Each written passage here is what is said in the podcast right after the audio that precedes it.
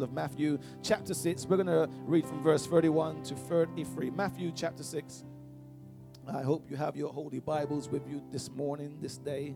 Some of you have your holy iPads and your not so holy iPhones. Praise the Lord. And definitely the unholy Samsungs.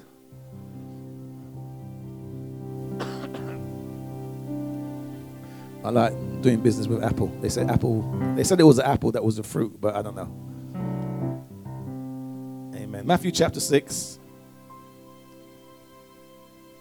Amen. We're about to continue the series that was started last week, and this one is series called "Seek First of the Kingdom of God and His Righteousness." And today's subtitle or sub-theme is "The Kingdom Needs Disciples," or you have to be a disciple to seek first. Amen. I want to ask your neighbor, are you a disciple? Or are you one of those whatever ones? You know, the other ones that, because some people, they say they're Christians, but you have to ask them, are they following anyone? Amen. Because, anyway, let me not get there right now. Matthew 6 verse 31 to 33, and the word of God reads, it says, therefore do not worry, do not be overly concerned, do not allow your mind to be taken up with what shall we eat, or what shall we drink, or what shall we wear, for after these things the Gentiles, the pagans, the unbelievers, people who are not connected to God, that's what they seek after, that's what they pursue. For your heavenly Father knows that you need these things. Somebody said, God knows what I need. Verse 33 says, Jesus, but seek first the kingdom of God and his righteousness, and all these things, and all these things, and all these things that people go after and seek after shall be added. Somebody say, added to me. Many times we read it and it says added to you, but you have to personalize the word of God. You've got to give yourself some homework. Amen.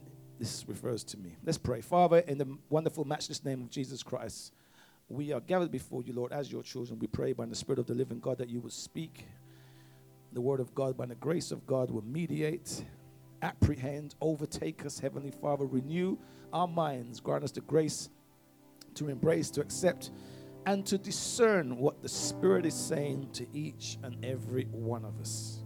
May your word find a place in our hearts, the good soil of our hearts, not the part where there's so much hard soil, hard ground, or it's stony, or it's too busy, or it's too thorny. Lord, may your word find a place in the good soil, the noble soil of our hearts, where the seed of your word can not just take root, but be watered, take root, and grow, and mature, and bear fruit to your honor and to your glory. In the matchless, wonderful name of Jesus, Lord, may there be divine inspiration today to our lives and hearts. In Jesus' name, and everyone said, amen. Praise the Lord. Turn for you're seated. Amen. Say, you need to be a disciple to seek the kingdom. Amen. Praise the Lord. And you may go ahead and be seated. Amen. Just following up from last week, I'm not going to get too much. I'm not going to stress the first part of the text that we read. You'll have to get that on the podcast or the Podbean, where we discuss concerns and what this world seeks after. But we understand from the text that God obligates. Let me just start this timer. Amen. But we understand from the text that God obligates himself to add into you. Amen. That he gives a promise. He gives a promise that he gives us a principle. He gives us something to hold to. Something to. It gives us his word. How many people know that when you hold to God's word, when you trust his word, amen, that the promise always comes true? The Bible says God is not a man that he should lie, nor the son, or son of man, amen, or that he should repent, amen. that his word will always come true. He's not like people. When God says something, he means it and it comes to true. Galatians, book of Galatians says that when God says something, that the Bible says that God cannot be what? Mocked. When God says something, no one could ever have the opportunity of turning around and saying, God said this, so I obeyed it, and it never came to pass. That's what the scripture means, that God will not be mocked. Whatever a man sows, that he will reap. Amen. If you sow to the Spirit, you reap life, and life everlasting. If you sow to the flesh, you reap death and destruction. God will not be mocked. There are certain principles that God has laid out in his word. There are certain promises that God has laid out in his word. And if we, come on, somebody say me, we the people of God trust him, somebody say trust, have faith in him, amen, then his word, his promise will come to pass. So here he gives us a principle. He says, listen, in this world, in this generation, there are two types of people. There are two denominations of people. There are Gentiles, pagans, and such. And then there are the children of God. Amen. They are those who are in relationship with God, those who are born again. Come on, somebody say born again. Amen. Those who are new creation, the old has gone and the new has come. And he says there has to be a distinct difference. There has to be a conflict, a contrast with respect to how they live out, how they pursue life. He says the Gentiles, amen, they're taken up with their concerns. They're taken up with their worries. They're taken up with what to eat, what to drink, what to wear, where to live. They're taken up with things and troubles and tribulations and trials, things that have taken place in their life, amen, that concern them, their minds and their hearts, their vocation, their energy. Come on, somebody, it takes their energy. It takes their life. Come on, somebody. And he goes on to say that, listen, that is not to you. Listen, God knows. He says your Father in heaven knows what's taking place in your life, knows what you need, knows what needs to be restored, what needs to be healed, what needs to be made better. He says God has got that, but then he says, but, somebody say but. But means that cancel all that out, but what you got to do is not give your attention to that. Don't let that consume you. Don't let that worry you. Don't let that take you up. But, somebody say, but again. But seek first. And we understand that seek first is not make God's kingdom number one. No, it means to make the pursuit of the kingdom of God and his righteousness the only one. Amen? The only thing that you or I need to do. And God obligates himself based on this principle that, listen, you do that, all those concerns you got taking place in your life will be taken care of. They will be added to you. Are you hearing me? You will see them miraculously. Somebody say miraculously. Amen. Because it is a miracle and it will be a miracle, be taken care of. You'll see things miraculously become resolved. Amen. If you're looking into darkness, some people know you're only going to see darkness. But when you look into the light, of revelation, you're going to see things different, understand things different, and be able to walk and live different. So he says, so he's calling the people of God. When Jesus came, John the Baptist came, they said, repent, for the kingdom of heaven is at hand. He says, you got to have a mindset now to do a 180. Amen. You lived your life, amen, according to how the world nurtured you, raised you to be concerned and overtaken. You'll be surprised how many, but now I want you to do a 180, have a change of mindset. I want a change of attitude and do it this way now. You'll be surprised how many people haven't done a 180, they went one step further and they've done a 360. They went all the way around, amen. They went to the 180, got saved, got born again, but kept turning, and now they're carrying the Jesus badge, the faith sticker, and they're still so concerned about the things of life. They're not pursuing or trying to understand or comprehend what is the kingdom of God and his righteousness. So much so now that even in Christendom, they're even preaching a prosperity gospel, where the content of it is this, that you can pursue God to be wealthy. Now you hear me? So they're playing now, and it speaks about this in 2 Timothy 3:5, but we're not going to go this day. How we're playing now where people are still concerned about things they're not supposed to be concerned about. And they got saved, but they're still concerned. They're still allowing these trials and these worries to overtake their life and not giving attention to seeking first the kingdom of God. Somebody say, seek first. Seek. Seek first. That is what the word of God. What does it mean to seek first? When it says seek first, it means to concentrate. It means to give your attention. It means to go after. It means to pursue. It means to give your diligent attention. Somebody said diligent attention. Your diligent dedication. Seek first means to be preoccupied. This thing needs to take you over. This thing, everything needs to change, and you need to be seeking first what? The kingdom of God and his what? Righteousness. It means you need to search. It means you need. It means you and I, we need to be trying our best to comprehend and to understand exactly what it is we're supposed to be seeking first. What is the kingdom of God and his righteousness? Are you hearing me? Praise the Lord. I said, are you hearing me? Amen.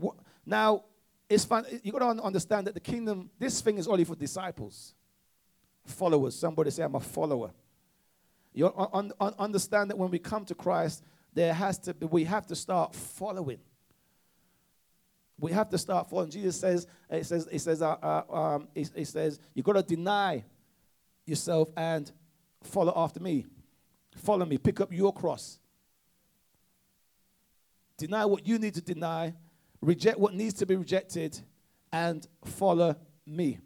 Bible goes on to say, no man having put their hands to the plow and then wants to take it back now because it becomes unfit. It ain't going to work. Are you hearing me? When some disciples came, he said, I need to go and do this, and I need to go and do that, and I need to go and bury this. I got someone to bury. I got some responsibilities to take care of. What did Jesus tell that person? He said, let the dead do what? Let the dead bury the dead. Let me tell you something. Let the dead bury the dead. He's saying, listen, there's some things in your lives that are dead. They're not going to bring life to. There's some concerns and there's some trials and tribulations that you've been through. Things have happened in your life or things that are trying to preoccupy your attention and draw you away and keep you away from actually actualizing who God has called you to be and what you're able to do by his grace. That's why he said, let the dead bury the dead, because I don't even know when something's dead is dead.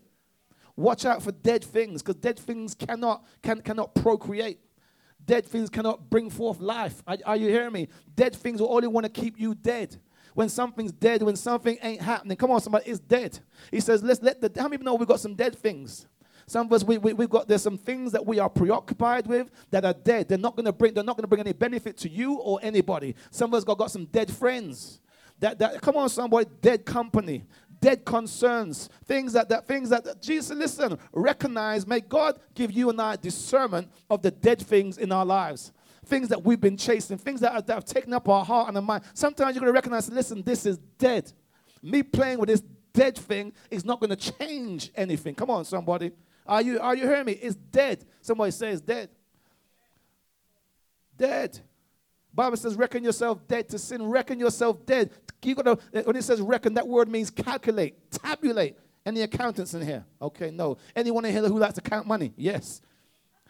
That's what it means. Reckon, count. Amen. You gotta compute within yourself. Amen. That this area of my life is now dead. And the Bible says, make yourself alive. Alive to what? Alive to God. Alive to the call of God. Alive to the purpose of God. Oh, come on, somebody. I'm getting excited in this place. Alive to God. Alive to the things of God. Don't allow troubles and tribulations to distract, because that's what they are. Remember last week how Pharaoh tried to keep the Hebrews away from going after God. And that yardman, Moses. Yardman Moses told Pharaoh, listen, man, everything's coming over to God. We're not leaving anything behind. And he put on his yardie accent and he said, not a hoof. Ain't nothing staying in Egypt. I'm bringing everything out. Somebody said, not a hoof. Rastafari. Anyway, that's right. One love. He said, not a hoof. Everything. Amen. We're not going to allow anything to stay behind. Everything's got to be committed to the purpose of God for my life. And that's a good place to say amen. I said that's a good place to say amen. That's how Second Corinthians chapter 4, verse 4 says that the God of this world veils the minds of those who do not believe, least the gospel. Amen. Illuminate them, make them alive. You see, it's the enemy's plan. Just like it was Pharaoh's to keep you and I away, to keep you away from God's purpose, from realizing, meeting, engaging, and living the eternal life, experiencing the eternal life. And then some people get eternal life, then it's his plan. Okay, you've got eternal life, but I want you to keep living under the same principle and concerns that you lived with when you were in the world. And God says, no, things have got to change. This has to be your priority now. Seek him first, understanding, comprehending. Get into grips, overstanding what is the kingdom of God and his righteousness, and then pursue that diligently. Be preoccupied. This has got to be, listen, if you and I want things taken care of over here, God says, I've given you the remedy for your trial. I've given you the solution for your trouble. Come on, somebody. I've given you the Jehovah Rapha for your disease. Are you hearing me? I've given you the principle which will cause the thing in your life that is dysfunctional to become functional. Come on, somebody. I've given you the solution, the remedy, the strategy. It's called seek ye first the kingdom of God and his righteousness. I know many times all we've heard that scripture used for is to get some money out of us. Amen. I've used it 1,000 times. I wish back then I looked at it a bit deeper. Amen. But as long as you're still breathing, how people know it's not too late. Amen. Listen, God could come late in the midnight hour of your life, in the twilight of your years. The Bible says that your latter, come on, somebody, amen, will be greater than your former. Somebody say, God is not finished with me yet. God ain't finished with you yet, man. God, listen, you still got another chapter. But you see, the thing is, right, many of us have taken it upon ourselves to write our own book, to scribe, to author your own life. But the Bible says that Jesus is the author and the finisher of your faith. Come on, somebody, of your life. Many of us, we make all these decisions and we make all these choices, and we don't even check in with God. But the Bible says, trust in the Lord. With all trust, faith in the Lord, with all your heart. In other words, put it before God, and he will direct your path. In other words, not direct doesn't just mean point direction. He will empower the direction that you need to go with. God don't just point the way and tell you to go the way. No, he goes with you. Are you hearing me? But you see, when you write your own book and stuff like that, really what you're doing, you're not following. You're not listening. You're not. Yeah, somebody said, I've got to be a disciple. How many people need that some stuff added to them? Some concerns and some breakthroughs and some salvation and some healing, whether it's for you personally or for somebody. Something needs to happen in my life, so help me, God. Are you hearing me? Well, God says, this is my strategy. Let me say, listen, all throughout the Bible, it talks about how to operate. I mean, that might be a long word. How to flex as a child of God. Amen. If one thing God's given you is eternal life, and eternal life is for when? It's for now. It's how you got to live. It's how you transact. Eternal life, it means, listen, Jesus said, I have come that you may have life. Help me. That's right. Somebody reads their Bible. Somebody's awake. Somebody's listening to me. And have it abundantly. I mean, no, this, when we sing that song, this is the life I now live. I live by faith. Come on, John, help me out. Oh. That part's not in the Bible, but we just, yeah. Bible says don't add nothing to the word. We live by what? The Bible says the just shall live by. Hebrews 11:6 says, it is impossible to please God. For whoever comes to God must believe that he is, and that he is a rewarder of those who what? Diligently, seriously, who are preoccupied, amen, with seeking him. The reward only comes by what? And faith. Remember, and faith isn't just saying, I believe. Faith is that this is faith in action. Responding. Faith looks like this. Whoever hears these words of mine, Matthew 7:24, whoever hears these words of mine and puts them into practice. Oh, you didn't hear me. Whoever hears these words of mine and assimilates them and appropriates them to their life. You didn't hear me. That's what faith looks like. You hear God, you get a conviction in your heart, you respond. That's faith. Faith ain't blah, blah, blah, blah, blah, blah. Just saying you got faith. Too many people just stick faith sticker on their car. Amen. That we have this, the Bible calls it that we can have this form of godliness. You see, for many, Christianity is not a lifestyle. There's nothing animated about it. There's nothing alive about it. To live by faith means that there's something alive, living. The Bible says in him we live, we move, we breathe, and we have our being. It's just not a stance. It's just not so you don't become an idol. You don't become take some shape and a statue and look nice and pretty and dress up on a Sunday talking about you're going to church, and yet you're still living with a whole heap of concerns and worries that are plaguing you. You see, when you live by faith, and the Bible says these things should be added to you, that means you are connected to Christ, you are connected to God, you share your heart, you are in dialogue, not a monologue, you're in a dialogue, you're communicating with God, and God is communicating with you, and you're hearing, and you're sensing, and you should be distinct and different from everybody else in the world, different from your neighbor, different from your brother, your sister, different from your household, different from the people on your job, so much so that when you are in the same boat as them in life, and you are rowing in the boat called mediocrity, that when you're ready and God, you hear God speak to you, you're able to step out of the boat that everybody's rowing. And people are going, boy, you're going to drown. You know what you're doing? You better sit back down before you fall over the edge. But you've got to be ready to hear God in your life and be able to step out of that boat because you're living and walking by faith. You're hearing God. And you begin to walk on water. What do I mean by walking? You begin, people looking at you. Why are you sinking? Oh, come on, somebody. What you better? And then they start hating on you. That's the dead people. You better get back in this boat. Start distracting you. The storm comes. Are you hearing me? To sink you. That's what it means to walk by faith. You're hearing God. You're sensing God. God says, step out here. God says, speak this here. God says, believe this here. You've got to have an attitude, a bold, tenacious, violent attitude. Are you hearing me? Tell your neighbor, it's all good for me. Amen. Praise the Lord. You see, but to hear, again, it takes following. Does anybody know has everybody heard about the disciples' prayer? Who knows the disciples' prayer? Who knows the Lord's prayer? There ain't no Lord's prayer. The disciples said to Jesus, teach us how to pray. Matthew 6, 9 to 13. But when you read through the prayer, there's a part you makes you think, oh, that's how Jesus prayed. I don't even know, maybe some parts of that Jesus prayed, but he didn't pray all that prayer. That's the disciples' prayer. The disciples asked, teach us how to pray. Jesus, knowing the disciples, knowing what you're like, said, you need to pray like this.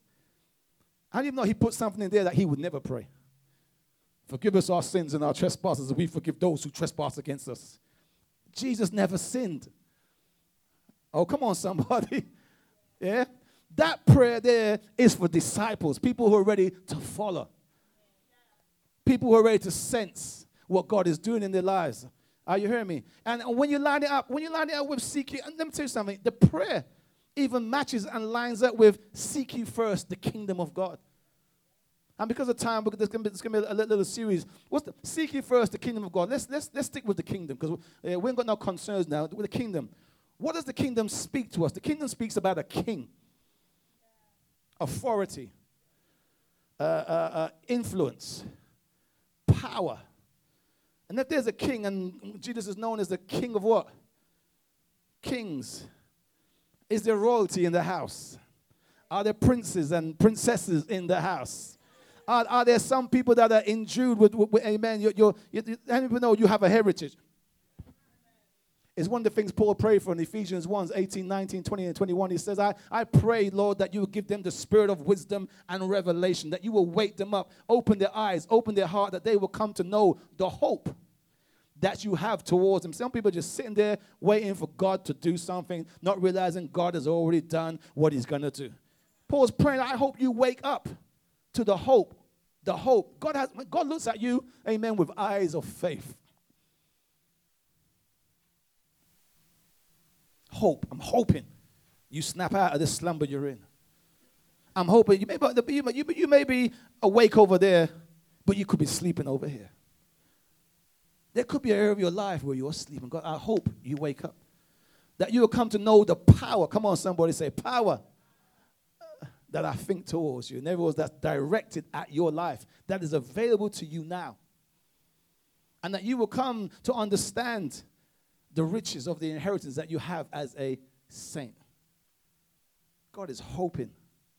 Saints, apostles are praying that the people of God understand and comprehend who they are. When Jesus taught them the disciples' prayer, he says, this is how you got to pray. When it comes to the kingdom, he says, our Father who art in heaven. So here again, he's hitting on the kingdom of God. First, you and I got to understand his identity. Who he is to you and who you are to him. All throughout the Bible says, now you are a new creation. Somebody say, I'm new. You're a new creation. You have to rid, violently reject, kick out. The Bible says, you know what? Weapons of our warfare, not carnal, but they're mighty in God for the pulling down of strongholds. Amen. Taking every thought captive. Oh, hallelujah. And making it obedient. There's things that you may think. Their paradigms, their mindsets, their mentalities that you could have about yourselves or that could be projected towards you. But you've got to take that captive and say, I'm a new creation. That's not me. You're not allowed a negative thought about yourself. You are not allowed. Listen, didn't I say you've got to be diligent? Doesn't the Word of God say that? You've got to be preoccupied. These are the things that you've got to be at war with. When something tells you you can't, you've got to say, I can and I will. When something tells you you can't win, that what you're going through or what you're facing, you've got to be able to quote scripture and say, you know what, I'm giving you First John chapter 5, verse 4. The Bible says, whatever is born, birthed, initiated of God, is born to overcome our faith. Are you hearing me? You're born to overcome the world. I mean, the world, we said earlier on, the world's in trouble. There's evil in this world. The world needs help. Evil is perpetrated against our generation and against our very selves, our very communities, our very homes, our very households, our very children, our very friends and family, our very city. How is God going to deal with it? Through you and me. Mostly through you. Somebody say amen. Come on, you should be right there. You should be saying amen. But I feel like there's some Bible says that now there's no condemnation. But when God says that, listen, if I say by the grace of God that you are God's solution, you are God's answer. Somebody should be saying amen. Somebody says, how many people have been looking for the answer? Want an answer? How many know when you start realizing, you know what, I'm part of the answer. I'm part of the solution. You should be able to breathe a sigh of relief. I say, I ain't got to look no further. I ain't got to worry now. Amen. Seek ye first the kingdom of God. So part of seeking the kingdom of God is to understand, and Jesus taught him in the prayers, that your identity, who you are. All throughout the Bible. The Bible also says that you are a royal priesthood. A holy nation, called to declare the praises of him who called us. Somebody say, I'm royalty. So we're under a king. He's the King of Kings. It means there's kingdom also means that God wants to have a sphere of influence in this world to bring change and transformation for us. And we spoke about it last week. I'm not going to go into it too tough. And we spoke how God moves. God does it via colonization. Amen. He sends his delegation. He sends the Holy Ghost, his apostles. Amen. The fivefold ministry and the Holy Ghost, the kingdom of God to our lives, to our hearts. And Jesus says the kingdom of God is inside you. And People going, what's he mean, the kingdom of God, kingdom of God? He said, listen, the kingdom of God is like this. The kingdom of God is like a mustard seed. It's small. But if you cultivate it and you nurture the divine potential inside of you, it's going to grow and be one of the biggest trees ever. And even the birds of the air will come and make their nest in it. He's talking about influence. Influence. Your life will be influenced by the things of God. You will influence the nations and the generations. Are you hearing me? You, how you walk, how you allow God to grow. That's why he says, seek first the kingdom of God. Amen? That's power and authority. We see that all throughout scriptures. It said, Jesus said, listen, I give you all power. That's kingdom of God. So this is just an introduction which we're really trying to stir and to quicken and wake us up to who we are. Seek ye first the kingdom of God and his righteousness. The kingdom of God is all about actualizing yourself. You know, for many years in Christianity, many people could just be waiting for something to happen, something to take place outside of them. But really and truly, the kingdom of God is about actualizing ourselves. You and I coming to pass. You and I growing up. You and I maturing. You. Listen, when you look in the mirror, man, when Clark Kent or Peter Parker, amen, when them guys looked in the mirror, do them guys and see themselves in their civilian outfits? You think them guys look in the mirror and see themselves as weak and wimpy? They know what's down on the inside. Come on, somebody. Are you hearing me? They know that anytime he just needs to go into a telephone box and Superman just steps out. And I don't know how Peter Parker does it. They never show you that in the comics or the movies. Or you see some bag of clothes wrapped up in netting hanging from somewhere. But are you hearing me? But them guys know who they are. They may walk around like traditional civilians. But when the call comes, are you hearing me? When the need arises, amen. When the world, when the life begins to ask and challenge them, they know how to answer. That's just fiction. But it is a reality for you and me. Oh, you didn't hear me. You didn't hear me. It is a reality for you and me. Oh, jeez. You don't see, jeez. There is anointing upon you that just needs to be nurtured. There is a grace to your lives. Come on, somebody. Amen. That just needs to be facilitated. Why do you think God told you, man, said, don't worry about all the evil and all the troubles and all the stress and the strain and the trials and the tribulations?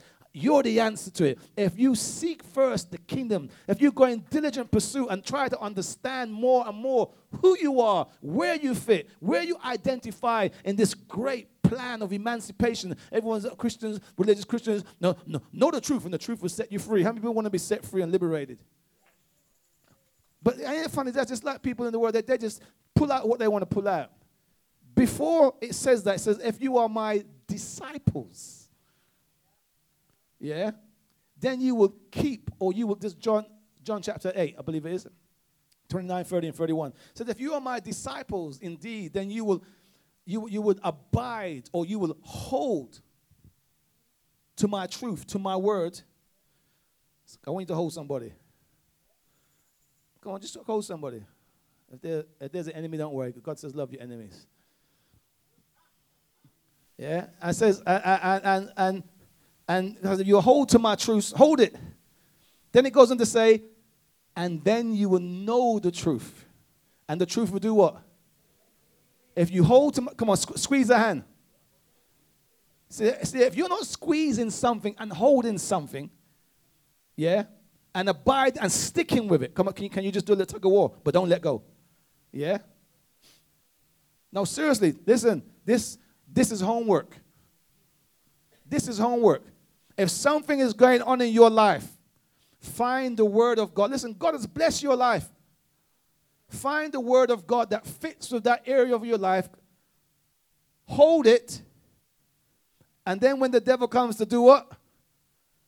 He wants to tug of war with you. He wants to distract you. He wants to deplete you. He wants to depress you. He wants you to do what? Let go. And if you let go, you know what happens? You don't see the realization, the manifestation of it. But Jesus said if you hold it, yeah, and you stick with it, and you keep speaking it, and you keep praying it, irrespective of what it looks like, that truth will do what? Set you free. What does set free mean? It means to liberate. Amen. It says you'll know the truth. You'll experience it. See, too many of Christendom just talk the truth. We sing the truth. But we're struggling to live the truth. Come on, somebody say amen. You see, the world is waiting for a turn in the body of Christ, for people to start following Jesus. Following. Hearing personally what he says to you, writing it down. That's why I'm going to say is when we come to church, we should come with pen and paper. We generally come to church like we're going to watch a movie. Can I go there? I'm stepping on my own foot. Look, right now I'm stepping on my neck. A lie? How can we come to church and be hearing the word of God, yeah, and we got a little popcorn alongside of us, checking the Tottenham football scores, John? Oh, sorry. Taking out iPad, pretending like you're looking at scriptures. Come on, somebody. Checking Facebook. And then got the cheek after church to run up to the pastor or whoever preaches a powerful word. Like they're there to entertain you. Amen? Because that's how we've been conditioned. I mean, if we don't feel moved, or that guy or that preacher or whoever's preaching don't spit hard enough or shout hard enough, that was dead. You know, the Bible says that you have an anointing from the Holy One. You don't need no one to teach. That means right there in your seat, you're supposed to be able to hear God yourself. No matter how much atmosphere in, because you are so set to get something. The Bible says those that hunger and thirst. But too many people come into church with full belly. We've gorged ourselves on the world and entertainment, and we bought the same philosophy, ideology, mindset into the house of God. When we sit down, and I'm not even going to say when, because the F will sit down at home with our Bibles. Amen? Amen. All right. Okay, he's walking out, man. Okay, then. Praise the Lord. Amen. You can run, you can't hide. He's coming back now. Holy Ghost conviction. Are you hearing me though? This is making sense. Listen, the Bible tells us, listen, none of us can be able to turn around and blame God. The Bible tells you that God is not a man that he should lie, or the son of man and say and that he should repent. The Bible says no one's going to be able to turn around and say, God, boy, you let me down. Bible says God will not be mocked. Will not be mocked. It's going to be impossible to say anything. But how many times have we done it? How many times have we said it? Well, I thought God was going to come through, and I thought God was. Amen. Praise the Lord. Hallelujah. Somebody says, seek first the kingdom of God. I said prior that there's an expectation on you to show up. You and I need to show up. Show up. Show up, and then what? What do we say? Show out. Remember back in the day, I like to say it's back in the day when some of us used to go to You dress up and go to that rave. Don't let me start now anyway. Let me just go to that place, man. You dress up. Make sure you're spangling. Look good, trash and ready. Some of you traffic stopping. And you don't want to look, you don't just want to look good. You don't just want to show up and look good. You want to show out. Put down some moves. Yeah? Make sure you're the star of the show. Yeah? Somebody say, ouch. Tell your neighbor he's talking about you.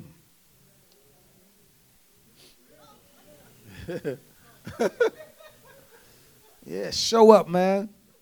You get a new style. People got to see it. And you don't. When you get your new style on, you ain't happy until it's in public. You didn't stay at home and look good. You had to go on the street and show it. That's right. That was your desire. What was good about you, you wanted to show. You wanted to demonstrate it. Amen? Because if ever people didn't notice it, Praise the Lord.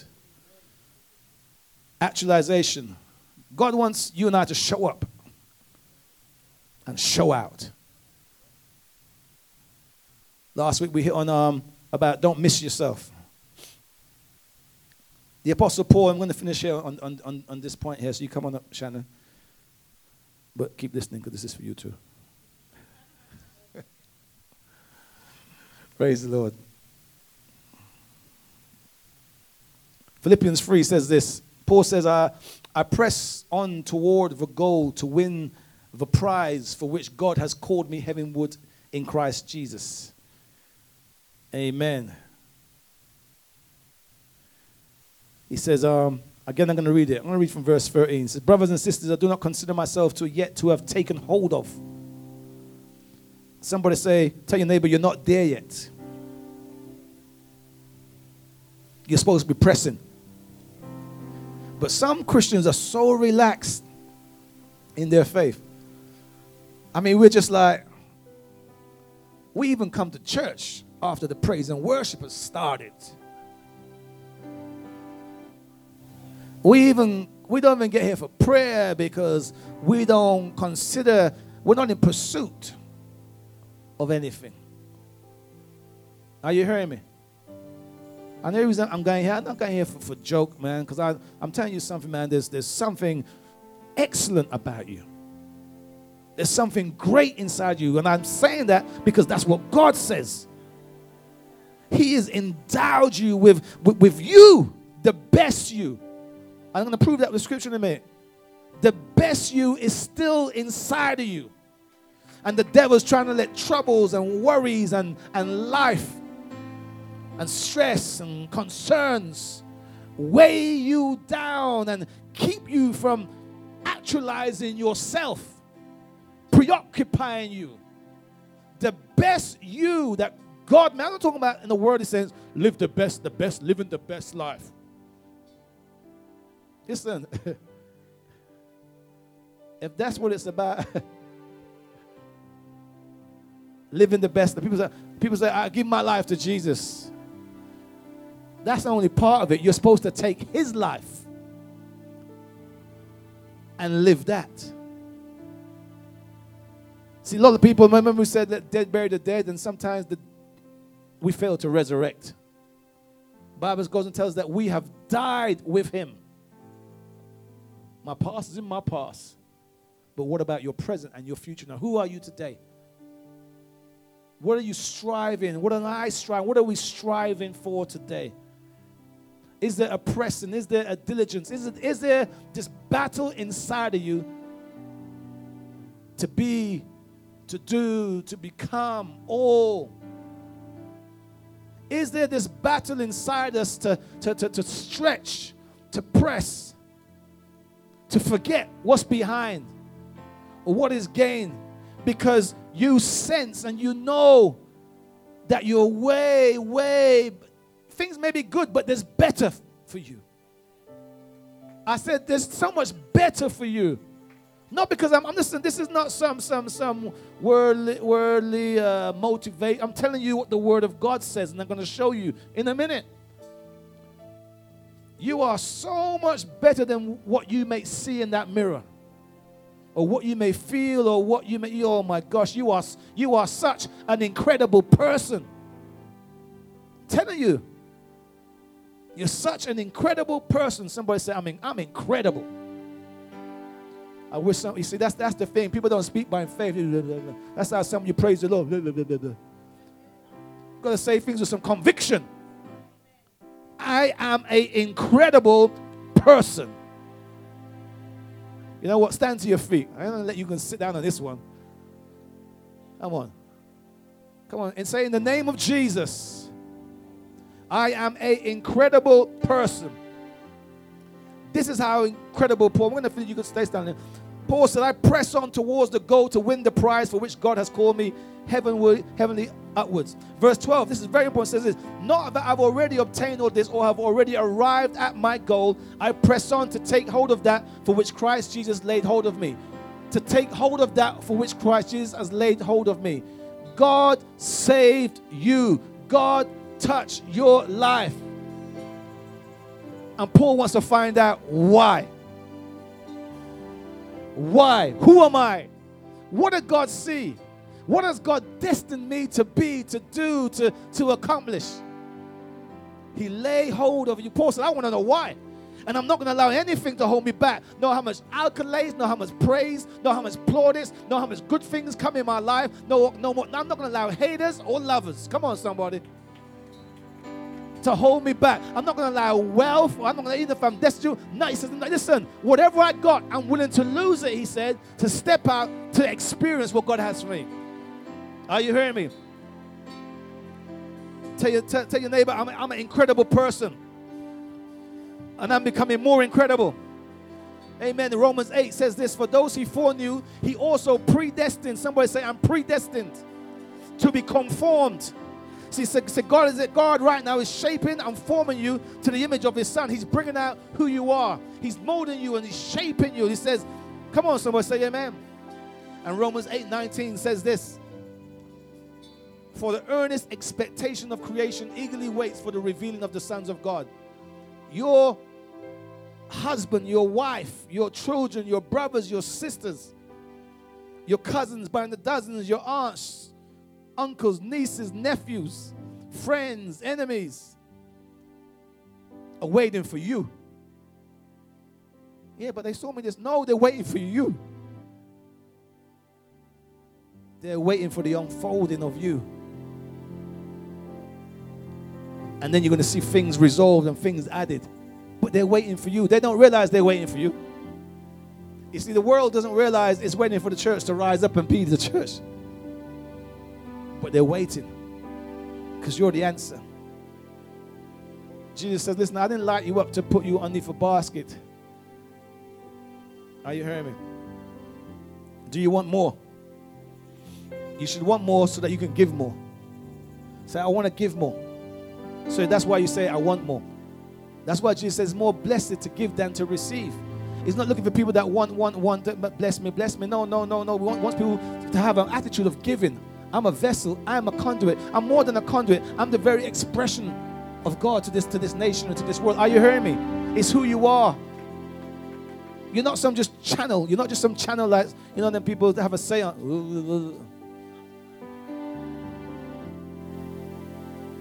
Amen. Praise the Lord. Somebody said, I want more. God, seek first the kingdom of God. And we've just touched on the kingdom of God, and we're going to look at his righteousness in the future. But somebody said, I want more. Will you commit your mind, your heart, your energy, your strength to be in pursuit of the kingdom of God? Or will you allow the world, Pharaoh, to keep you stressed out, wasting time, and actually wasting your time and energy by prioritizing the minor instead of focusing on the major thing that's needed in our lives? Somebody said, no, I want more. No matter how old you are, where you are today, we spend so much time doing it the world's way, the system's way. We've bought into it. The Bible says, do not love the world or the things of the world. In other words, do not buy in to the values or the principles or what the world may esteem. Find God's way and do it His way. It's time to trust God. Have you heard God today? Did God speak to you today? Are you going to use your faith? The Bible says some people got lost in the wilderness. They died in the wilderness because they did not mix the word with faith. They just walked about saying, powerful word, powerful word.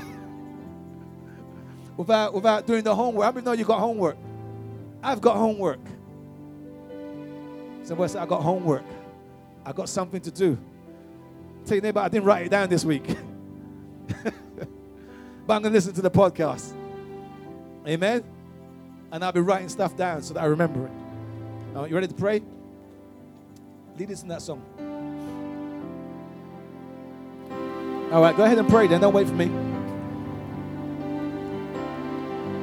I've got my relationship with God. I pray to my God. You pray to your Father too. When you say, I want more, let it mean that you need to change. Things are starting. Do not allow yourself to be intimidated by the trouble or what's ahead. Don't be scared of the future. Don't be scared of trouble. Jesus said, I've overcome. I've overcome the trouble and so have you. God's about to fill you. I want to encourage you, if you're here today, just begin to come to the altar. Those of you who want more, come to the altar, lift your hands and say, come Lord, I'm ready to grow. I'm ready to change. I'm ready to step. I'm ready to take this, to take God, the God in me, the kingdom of God in me. I'm ready to pursue you. I'm ready to walk this out. I'm ready to express this. I'm ready to live this. I'm ready to walk by faith. It's time for change. It's time I became preoccupied. It's the time, if I'm going to worry about something, let me worry about the kingdom of God and the things of God and who you've called me to be and what you've called me to do. Come on, lift those hands.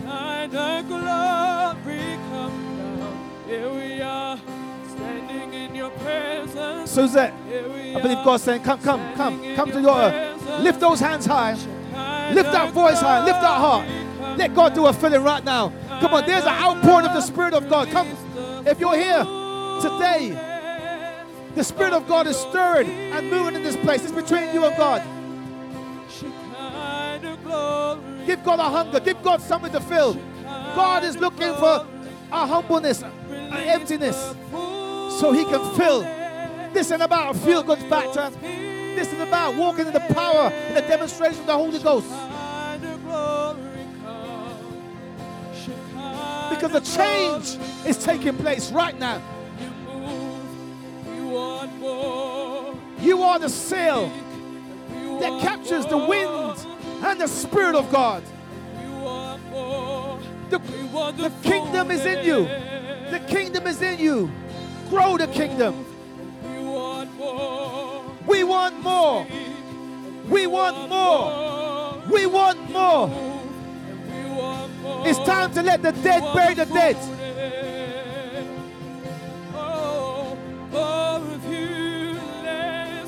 It's time to let the dead bury the dead. There's some things you got to stop giving your attention to. There's some things that are dead you got to see that is dead.